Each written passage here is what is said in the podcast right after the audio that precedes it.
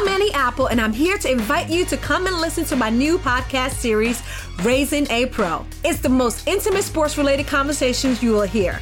Each week, we explore the journeys of some of your favorite NFL players through the eyes of those that know them best. From Joe Burrow, DeAndre Hopkins, Miles Garrett, Ezekiel Elliott, Nick and Joey Bosa, just to name a few. With exclusive insights and information, we leave no stone unturned. Subscribe now to Raising a Pro on your favorite podcast app.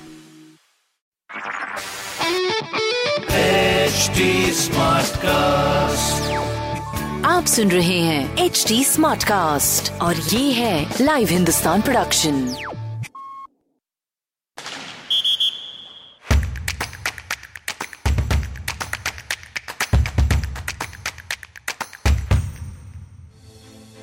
आप सभी का स्वागत है हमारी नई series में, जिसका नाम है खेलो जी जान से। ये series Inspire Institute of Sports की प्रस्तुति है। इसमें हम आपको मिलवाएँगे कुछ उम्दा खिलाड़ियों से और बात करेंगे उनकी निजी ज़िंदगी के बारे में, खेल के बारे में और कोरोना के असर के बारे में, जो इस दौरान उन पर पड़ा है। अगर आप ये सेशन दोबारा सुनना चाहते हैं तो you can catch it on H T smart cast dot com और हम बताना चाहेंगे कि एच टी स्मार्ट कास्ट देश का fastest growing podcast producing platform है। मैं हूँ Saurabh Agarwal special correspondent Live Hindustan की ओर से। खास खिलाड़ियों से खास मुलाकात की इस विशेष सीरीज़ में आज हमारे साथ हैं ट्रैक एंड फ़ील्ड की एथलीट अनु रानी। कार्यक्रम शुरू करने से पहले एक नज़र अनु की अब तक की उपलब्धियों पर। जेवलिन थ्रो करने वाली अनु की सबसे बड़ी पहचान यह है कि वह 60 मीटर से ज़्यादा दूरी तक जेवलिन फेंकने वाली देश की पहली महिला एथलीट है। इतना ही नहीं, ये कई बार नेशनल रिकॉर्ड भी तोड़ चुकी हैं।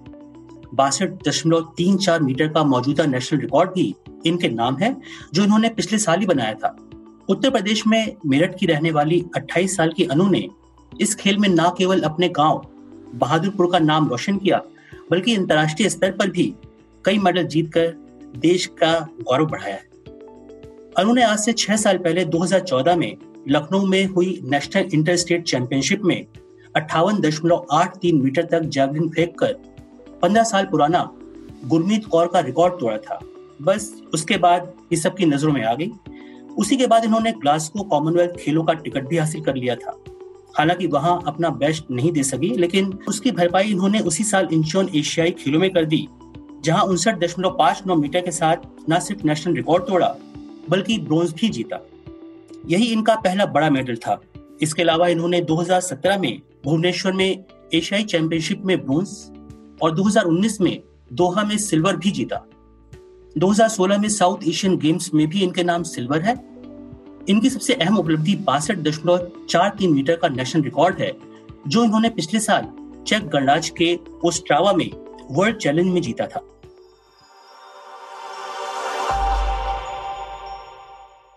अनु आपका स्वागत है हमारे इस खास कार्यक्रम में। Hello thank you sir Meerut के गाँव से निकलकर देश विदेश में तिरंगा लहराना कैसे हुई शुरुआत आपके एथलेटिक्स के इस सफ़र की? क्या आपके परिवार में भी कोई किसी खेल से जुड़ा हुआ है?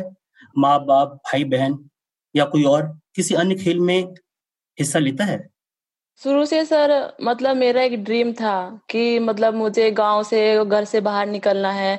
और मतलब बाहर की मुझे मतलब ज़िंदगी देखनी है कि मतलब कैसी होती क्योंकि गाँव में ये होता है कि मतलब लड़कियों को बाहर नहीं जाने देते उनको बहुत मतलब पाबंदी में रखा जाता है। तो मेरे साथ भी ऐसे ही हुआ था स्टार्टिंग में मतलब जब मैंने गेम स्टार्ट किया था मतलब मेरे घर में किसी को नहीं पता था कि मैं ऐसे मतलब गेम किया है क्योंकि मैं मेरे स्कूल में ऐसे चोरी छिपे से गई थी वहाँ से आ, मेरे सर थे तो उन्होंने मुझे बोला था कि तुम गेम करो तो ऐसे ऐसे मतलब मैंने किया था। लेकिन हाँ मेरे भाई करते थे पहले गेम लेकिन लड़कियों को ऐसे अलाउड नहीं था।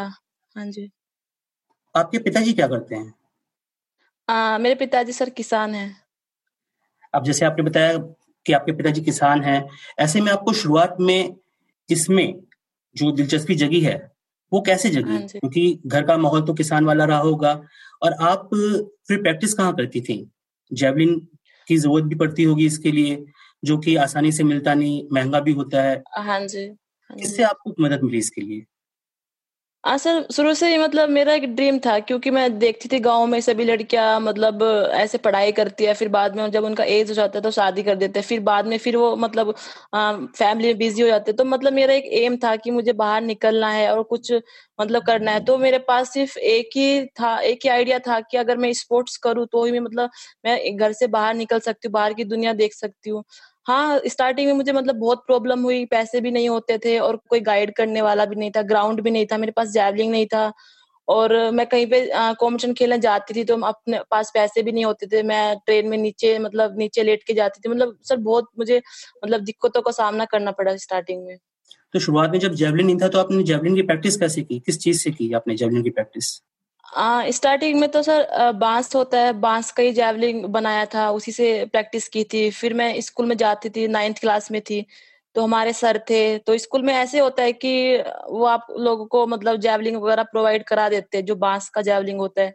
तो हमारे सर थे, उन्होंने मुझे जैवलिंग दिया बाँस का। तो फिर मैंने मेरे जो खेत है पास में, घर के पास में, वहाँ पे प्रैक्टिस करना स्टार्ट कर दिया। आप यूपी के गाँव की हैं, हरियाणा में भी यूपी में भी थोड़ा सा लड़कियों में जैसे आपने बताया बंदिश होती है कि खेलों में हिस्सा नहीं लो काफ़ी विरोध होता है और हाँ इसकी वजह से काफ़ी लड़कियाँ आगे निकल नहीं पाती हैं। आपको कैसे विरोध का सामना करना पड़ा? सामाजिक विरोध का या घर के विरोध का माँ बाप के विरोध का? मतलब कैसे आप पे कोई बंदिश लगी? हाँ जी सर जब मैं शुरू में मैंने फ़र्स्ट टाइम मुझे याद है जब मैंने ट्रैक सूट पहना था तो मेरे पापा काफ़ी मेरे ऊपर गुस्सा हुए थे कि तुमने ये क्या पहन रखा है इसको निकालो। फिर बस यही था धीरे धीरे मैंने जब स्पोर्ट्स किया तो मैं घर में छोटी हूँ थोड़ा सा मतलब वही होता कि घर में जो छोटा बच्चा होता है, उसको काफ़ी प्यार करते हैं, उसकी बात भी मान लेते हैं। तो स्टार्टिंग में पापा ने मना किया था, काफ़ी गुस्सा किया था, लेकिन बाद में उनको लगा कि ठीक है, मेरी मतलब मैं मतलब प्यार करते सब लोग मुझे तो पापा ने अलाउड किया कि ठीक है, तुम लोग, तुम करो। तो फिर पापा ने यही सोचा था कि ठीक है स्कूल वगैरह में बच्ची खेल लेगी, उसके बाद तो फिर वही अपना घर में आ जाएगी, बस वही सोचा था पापा ने, पर पापा को कहाँ पता था कि मतलब आगे काफ़ी अच्छा पहुँच जाएगी। हाँ जी। आपके पापा किसान हैं तो फिर आपके खेल का पढ़ाई का खर्च उठाने में उनको प्रॉब्लम हुई होगी? क्योंकि खेलों में आने से वो खुश तो नहीं थे आपके स्टार्टिंग में। शुरू हाँ से आप जेवलिन कर दी हैं। तो आ, उन्होंने कुछ ऐसा कहा कि नहीं जेवलिन नहीं करोगे खेल में ही जाना है तो कुछ और कर लो। आपने कोई और इवेंट भी क्या ट्राई किया कभी? सर स्टार्टिंग में वैसे मैंने डिस्कस थ्रो शॉर्ट पुट किया था। आ, लेकिन फिर ये होता है कि अगर हमारे स्टेट लेवल पे कहीं पे भी अगर तीन इवेंट में हमारे गोल्ड मेडल आते हैं तो हमें मतलब क्या चैंपियन बनते हैं हमें चैंपियनशिप मिलती है। तो उस टाइम मैं शॉर्ट पुट और डिस्कस कर रही थी तो फिर हमारे सर थे तो उन्होंने बोला था कि अगर तुम एक इवेंट कोई भी चूज़ करो तो हमें एक चैंपियनशिप मिलेगी हमारे स्कूल को। तो फिर मैंने सोचा कि ऐसे तीसरा इवेंट मतलब कौन सा करूँ? क्योंकि मेरा रनिंग तो इतना अच्छा नहीं था जंप्स वगैरह भी इतना अच्छा नहीं था, क्योंकि मेरा बॉडी पहले से थोड़ा हैवी था तो उसके लिए जंप्स के लिए तो थोड़ा मतलब हल्का बॉडी चाहिए। तो फिर उन्होंने मुझे हैमर के लिए बोला कि तुम हैमर ट्राई करो। मैंने हैमर ट्राई किया लेकिन नहीं फिर मैंने जैवलिंग रखा था साइड में तो फिर मैं जैवलिंग को देखा, फिर मैंने देखा, यार, ये तो मतलब बहुत हल्का है बहुत दूर फेंक सकती हूँ, लेकिन ऐसा नहीं है, हल्का होने से दूर नहीं जाता। इसके लिए भी बाद में मुझे पता चला कि ये काफ़ी मतलब डिफ़िकल्ट है और इसके लिए मतलब बहुत ज़्यादा टेक्निक की ज़रूरत होती है। तो तभी वहीं से मैंने फिर से जैवलिंग स्टार्ट किया। तो शुरुआत में जब आपके पापा मना करते थे तो आपको खेल कैरी करने में पैसे की ज़रूरत पड़ती होगी फाइनेंशियल प्रॉब्लम होती होगी किसी ना किसी तरह से कौन आपको पैसा देता था? जब पापा ने मना किया कि नहीं जाना है आपको? आ, सर पापा ने तो बस जब ही मना किया जब मैंने स्टार्ट किया लेकिन जैसे ही मैंने खेलना स्टार्ट किया बाहर जाना स्टार्ट किया तो पापा मेरे हमेशा मेरे साथ में रहे। पापा ने मुझे बहुत सपोर्ट किया। हमेशा जहाँ पे भी कंपटीशन होता था पापा मेरे हमेशा साथ में जाते थे साथ में रहते थे कंपटीशन मतलब फिर मेरे पापा को समझ आया कि काफ़ी मतलब ज़रूरी है। तो हर टाइम मेरे पापा चौबीस घंटे मतलब मेरे साथ में रहे मुझे अच्छे से कराया। फिर पापा मुझे मेरे ट्रेनिंग भी कराते थे। सुबह सर्दियों में तीन बजे मुझे उठा देते थे। खुद मेरे पापा साइकिल पर रहते थे। मैं पैदल रनिंग करती थी। तो बहुत सपोर्ट किया सर मेरे पापा ने। और अभी तो उनको सभी पता है काफ़ी मोटिवेट भी करते हैं। हम्म। हाँ जी। एक तरह से पावर स्पोर्ट्स में आता है। इसे डेवलप करने के लिए खास स्किल चाहिए टेक्निक चाहिए। क्योंकि पावर स्पोर्ट्स जैसे आपने बताया कि डिस्कस है शॉर्ट पुट है ये सब आते हैं। हाँ उस केस में आप, सिर्फ़ यहीं पे आपने प्रैक्टिस किया कहीं और भी गई? जैसे जैसे आने पटियाला है या किसी और स्पेशल ट्रेनिंग सेंटर में गई? शुरू में तो सर मैंने गाँव में ही किया था और फिर मतलब हमारे गाँव में कहीं भी कोई स्टेडियम नहीं, आसपास भी नहीं है, कुछ साधन भी नहीं है जाने का। तो फिर बस मेरठ ही थोड़ा सा पास में है लेकिन वहाँ पे डेली नहीं जा सकते थे क्योंकि बस वगैरह है थोड़ी सी मतलब प्रॉब्लम होती है भीड़ है थोड़ा सा ऐसे होता है तो पापा ने अलाउड नहीं किया था। बस पापा मुझे एक दो बार महीने में अपने साथ बाइक पे लेके जाते थे। आ, उसके बाद तो सर फिर मैं कॉम्पिटिशन खेलती थी अच्छा करती थी उसके बाद तो फिर मैं डायरेक्ट सर नेशनल कैंप में ही आई थी। तो यहाँ पे तो सर बहुत अच्छा है बहुत सारी सुविधाएँ है और जैसे कि आपने बोला कि एक पावर इवेंट है इसमें टेक्निक के साथ साथ हमें पावर भी चाहिए सर बहुत ज़रूरी है। हाँ जी। तो वो स्किल वो पावर क्योंकि पावर सबके पास होती है उसको कैसे यूज़ करना है? उस टेक्निक को कैसे जेवलिन थ्रो करना है? कहाँ पे आपका एंगल रखना है? तो वो स्पेशल कोचिंग आपने किससे ली?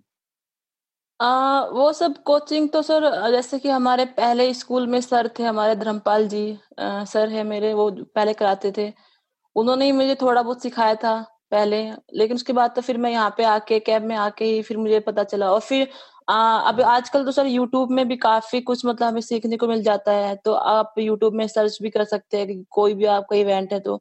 थोड़ा बहुत सर फिर मैंने यूट्यूब में वीडियो वगैरह देखा जो अच्छे अच्छे प्लेयर है उनका वीडियो देख के वहाँ से भी काफ़ी कुछ सीखा सर मैंने। आपका फेवरेट प्लेयर कौन सा है? कोई आइडियल है जो जेवलिन में आपको वर्ल्ड लेवल पे आपको लगता है कि आप उसको कॉपी करना चाहें या उसको फॉलो करके वहाँ तक पहुँचना चाहें? हाँ जी सर जेवलिंग में तो जिनका वर्ल्ड रिकॉर्ड है जो ओलंपिक चैंपियन है जैन जेलेंजली उनका नाम है। और मैं उनसे मिली भी हूँ काफ़ी सर वो बहुत ही नॉर्मल मतलब आप मिलोगे तो आपको बहुत अच्छा लगा कि एकदम नॉर्मल कोई ऐसा ईगो नहीं है और मतलब बहुत मोटिवेट करते थे तो मैं चाहूँगी कि उनकी तरह ही लाइफ में कुछ अच्छा करूँ। उनका कितना रिकॉर्ड है? उनका सर 98.48 मीटर वर्ल्ड रिकॉर्ड है। उनका काफ़ी बार ओलंपिक चैंपियन भी है वर्ल्ड चैंपियन भी है काफ़ी मतलब उनको सर जैवलिंग का मतलब जैवलिंग का भगवान कहा जाता है उनको। आपकी शुरुआती पढ़ाई गाँव से हुई होगी। बेशक। हाँ ठीक है लेकिन स्कूल की पढ़ाई और ट्रेनिंग के बीच में जो तालमेल बिठाना होता है वो आप कैसे करती थी? क्योंकि स्कूल की पढ़ाई करने के बाद कोचिंग के लिए टाइम निकालना सुबह जल्दी उठना कब ट्रेनिंग शुरू करना और उस समय आपके कोच कौन थे? जब स्कूल का टाइम था स्कूल में बारहवीं क्लास तक जब आई तब भी तो कोचिंग आप लेती हाँ होंगी। उस टाइम कोच कौन हाँ जी हाँ जी। आ, सर उस टाइम जब मुझे मतलब काफ़ी मुश्किल होती थी क्योंकि सुबह तीन बजे उठना होता था मुझे फिर रनिंग करना होता था और उसके बाद फिर मुझे स्कूल जाना होता था। तो हमारा स्कूल हमारे गाँव से करीब तीन किलोमीटर दूर था। तो मैं सुबह रनिंग करके ट्रेनिंग करके फिर रेडी होके मैं जाती थी। तो तीन किलोमीटर में पैदल ही जाती थी। पैदल जाना फिर मुझे वापस पैदल आना होता था और फिर मुझे दोपहर में फिर मुझे ट्रेनिंग के लिए जाना होता था और फिर मेरे को शाम को आना था आना होता था। तो मतलब वो दिन सर काफ़ी मतलब मेरे को प्रॉब्लम होती थी। लेकिन उन दिनों से मुझे कुछ, काफ़ी कुछ सीखने को भी मिला है, क्योंकि बिना स्ट्रगल के कुछ नहीं है। और उस टाइम पे सर मेरे कोच धर्मपाल जी थे, वो मेरे को सिखाते थे, हमारे पीटीआई थे। अभी भी सर वो है, अभी भी मैं उनसे बात करती हूँ तो काफ़ी मतलब मुझे गाइड किया, उन्होंने मोटिवेट किया, काफ़ी कुछ सिखाया सर उन्होंने किसी भी एथलीट के लिए नेशनल रिकॉर्ड बनाना बहुत बड़ी बात होती है। लेकिन आप रिकॉर्ड बनाती हैं और साथ साथ उसको तोड़ती भी हैं। ठीक है? तो ऐसा आपका कोई आपने टारगेट सेट किया हुआ है कि हाँ मेरे को उस टारगेट तक पहुँचना है तो धीरे धीरे आप उसको बढ़ रही हैं आगे? आ, सर सर जब मैंने मतलब शुरू किया था स्पोर्ट्स तो उस टाइम क्या हुआ था कि मतलब काफ़ी प्रॉब्लम भी हुई थी। मैंने मतलब मेरा ड्रीम था नेशनल रिकॉर्ड करने का लेकिन एक टाइम ऐसा आया था मुझे लगा था कि मतलब अभी नहीं हो सकता क्योंकि मेरा लेफ़्ट लेग का लिगामेंट्स में कुछ प्रॉब्लम हो गया टूट गया था तो आ, उस टाइम मैं घर पे रहती थी तो फिर डॉक्टर के पास गए थे डॉक्टर को दिखाया था तो डॉक्टर ने बोला था कि अभी आप जैवलिंग नहीं कर सकते आप कोई दूसरा गेम करो। तो उस टाइम पापा भी काफ़ी परेशान थे मैं भी बहुत दुखी थी कि मतलब अभी मैंने इतना स्ट्रगल किया है थोड़ा बहुत मेरा ठीक चल रहा था तो अभी मैं क्या करूँगी? लेकिन फिर मैंने उस टाइम पे हिम्मत नहीं हारी पापा ने मोटिवेट किया फिर मैंने अच्छा किया और उसके नेक्स्ट ईयर ही सर मैंने नेशनल रिकॉर्ड किया। इससे उससे पहले मैं सोचती थी कि जो लोग नेशनल रिकॉर्ड करते हैं मतलब कितना प्राउड फील होता होगा कितना अच्छा लगता होगा उनको। लेकिन जब मैंने नेशनल रिकॉर्ड किया मुझे बहुत अच्छा लगा क्योंकि नेशनल रिकॉर्ड से पहले ही एक मंथ पहले सर मुझे मतलब इंजरी था मैं काफ़ी परेशान थी लेकिन मैंने काफ़ी हार्ड वर्क किया था। लेकिन जब मैंने नेशनल रिकॉर्ड किया तो मुझे बहुत अच्छा फील हुआ सर। तो कम के एक महीने के अंदर ही आपने नेशनल रिकॉर्ड तोड़ दिया? हाँ जी। आपकी लंबाई काफ़ी अच्छी है। मतलब लड़कियों के हिसाब से ठीक है। आ, लेकिन तकनीकी तौर पे सुना है कि जेवलिन में इससे कुछ प्रॉब्लम आती है? हाँ जी हाँ जी।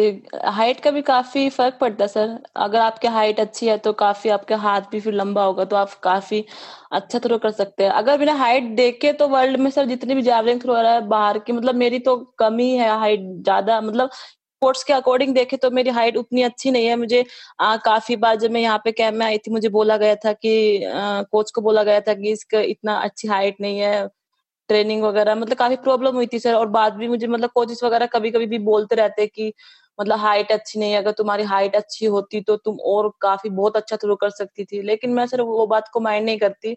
बस मेरे माइंड में यही रहता है कि मैं मुझे इसी हाइट में और जो भगवान ने दिया उसमें मुझे कुछ करके दिखाना है। कोरोना महामारी जो आजकल फैली हुई है, इस बीच में सब खेलों पे असर पड़ा है, उनकी प्रैक्टिस पे असर पड़ा है एथलीट पे असर पड़ा है। तो आपने इस बीच में जो पाँच छह महीने बीते हैं, उसमें आपने कैसे प्रैक्टिस की, अपनी फिटनेस कैसे बरकरार रखी और कैसे अपना शेड्यूल मेंटेन किया कि आप इस गेम से कहीं बाहर ना जाए? आपके दिमाग में कोई और बात ना आए।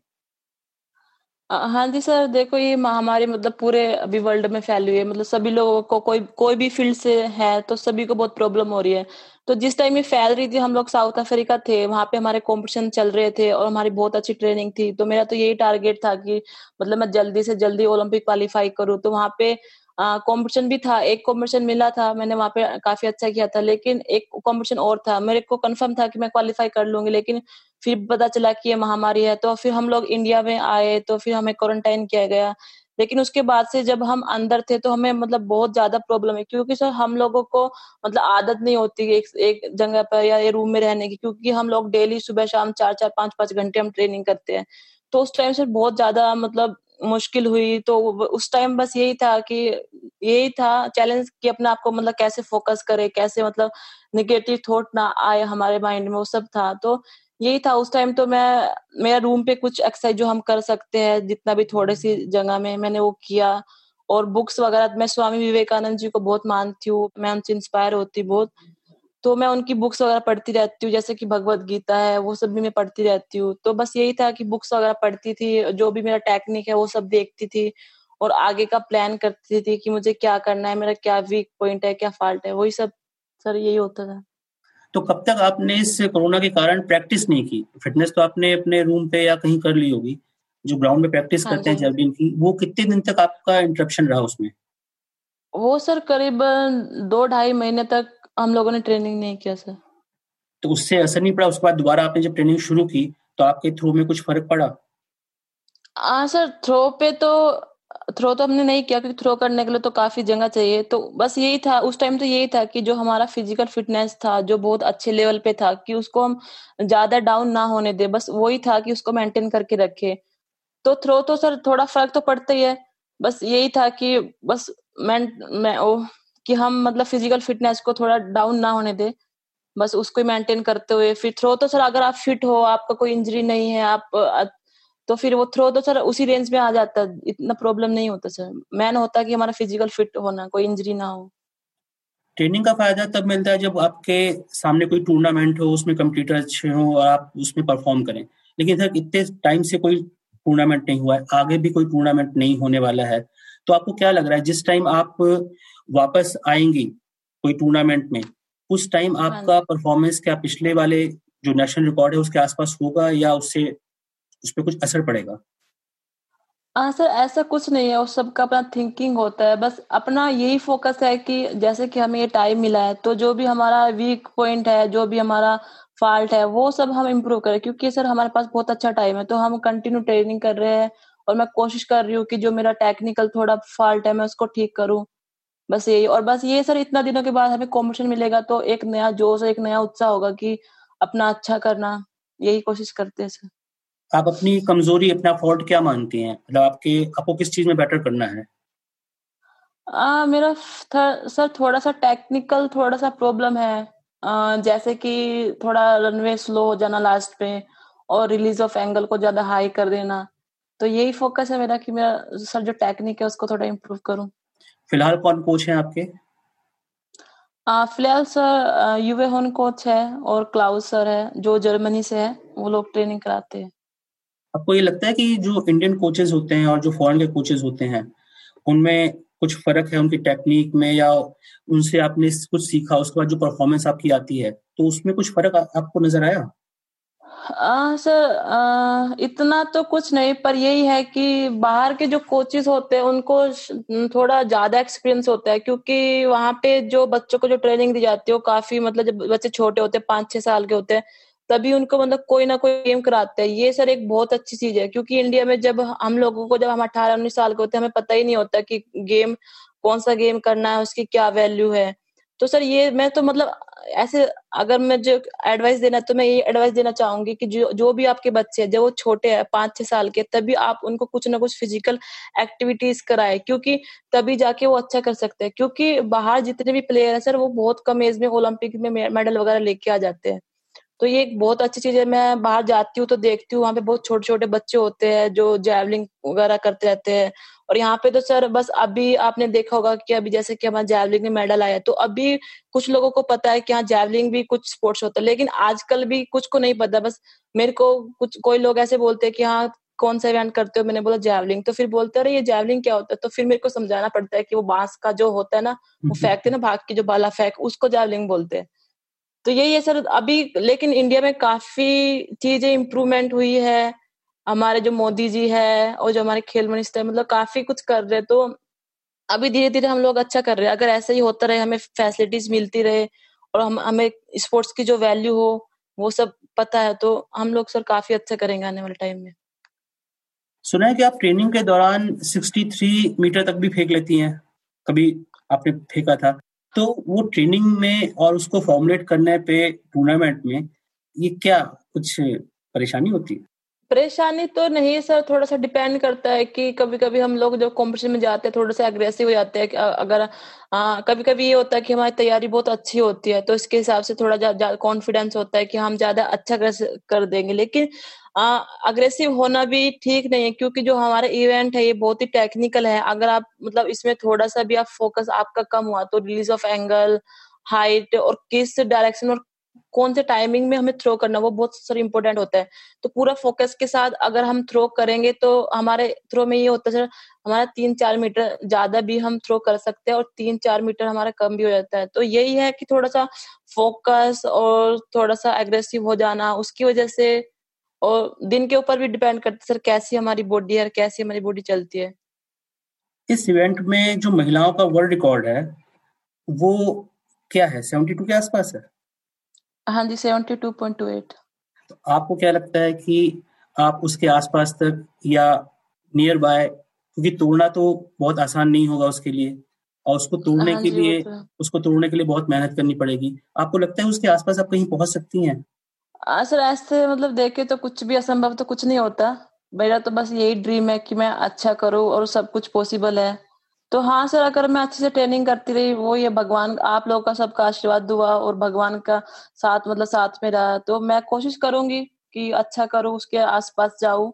बस यही मेरा कोशिश है सर। और मतलब मैं कर सकती हूँ क्योंकि मेरा मुझे मेरे ऊपर विश्वास है तो मैं सर करने की कोशिश करूँगी। एक आखिरी सवाल। अब आप 28 साल की हो गई हैं। क्या घर में अब आपकी हाँ। शादी के बारे में कोई बात होती है? क्योंकि यूपी में भी एक कम एज में इतनी ज़्यादा एज में शादी नहीं पहले शादी कर देते हैं लड़कियों की। हाँ तो हाँ वहाँ क्या कोई बात होती है कोई दबाव पड़ता है माँ बाप से या समाज या परिवार के रिश्तेदारों से? नहीं सर ये एक अच्छी चीज़ है मुझे मतलब मेरी फैमिली में किसी ने भी अभी तक शादी के लिए कभी बोला नहीं है कभी फोर्स नहीं किया है।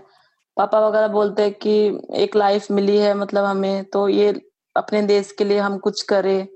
बस ये शादी तो सर क्या, शादी तो सभी लोग मतलब करते हैं, लेकिन हमारा मतलब कुछ एक अलग डिफरेंट टारगेट होना चाहिए।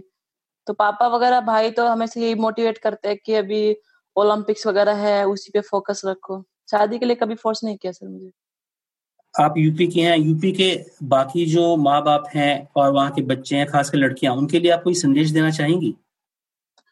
हाँ जी सर, मैं उनको यही संदेश देना चाहूँगी क्यों क्यों मैं एक मतलब बहुत ही साधारण परिवार से निकली हूँ और मुझे भी बाहर की दुनिया की कोई नॉलेज नहीं थी। जब मैं घर से बाहर निकली थी, मेरे पापा वगैरह सभी लोग डरे हुए थे कि मतलब कभी घर से बाहर नहीं निकली, कैसे मैनेज करेगी, बाहर जाएगी? और सर, मुझे भी काफ़ी अंदर थोड़ा सा एक डर था कि लोगों से कैसे मिलना है, कैसे बात करनी है और लड़कों के साथ मैं कैसे ट्रेनिंग करूँ, कर पाऊँगी? ऐसे सब कुछ मेरे मन में था। तो यही बोलना चाहूँगी कि अगर मैं उस लेवल से उस घर से उस मतलब उस माहौल से निकल के यहाँ तक पहुँच सकती हूँ तो कोई भी ये कर सकता है। बस यही है कि खुद पे आप विश्वास रखो। अनु हमारे साथ बात करने के लिए बहुत बहुत धन्यवाद और टोक्यो के टिकट के लिए all the best thank you sir साथ ही आपको सुनहरे भविष्य की और भी उपलब्धियाँ हासिल करने के लिए बहुत बहुत शुभकामनाएँ। Thank you very much sir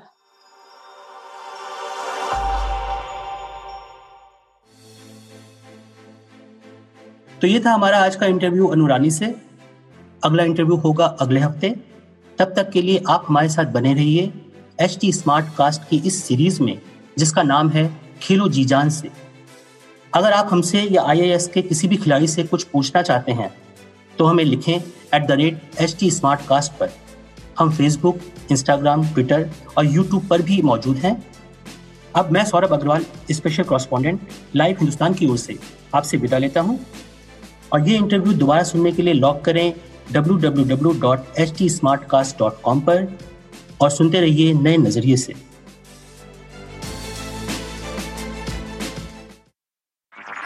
आप सुन रहे हैं एच डी स्मार्ट कास्ट और ये था live Hindustan production smart Smartcast. Apple, and I'm here to invite you to come and listen to my new podcast series, Raising a Pro. It's the most intimate sports related conversations you will hear. Each week, we explore the journeys of some of your favorite NFL players through the eyes of those that know them best. From Joe Burrow, DeAndre Hopkins, Miles Garrett, Ezekiel Elliott, Nick and Joey Boza, just to name a few. With exclusive insights and information, we leave no stone unturned. Subscribe now to Raising a Pro on your favorite podcast app.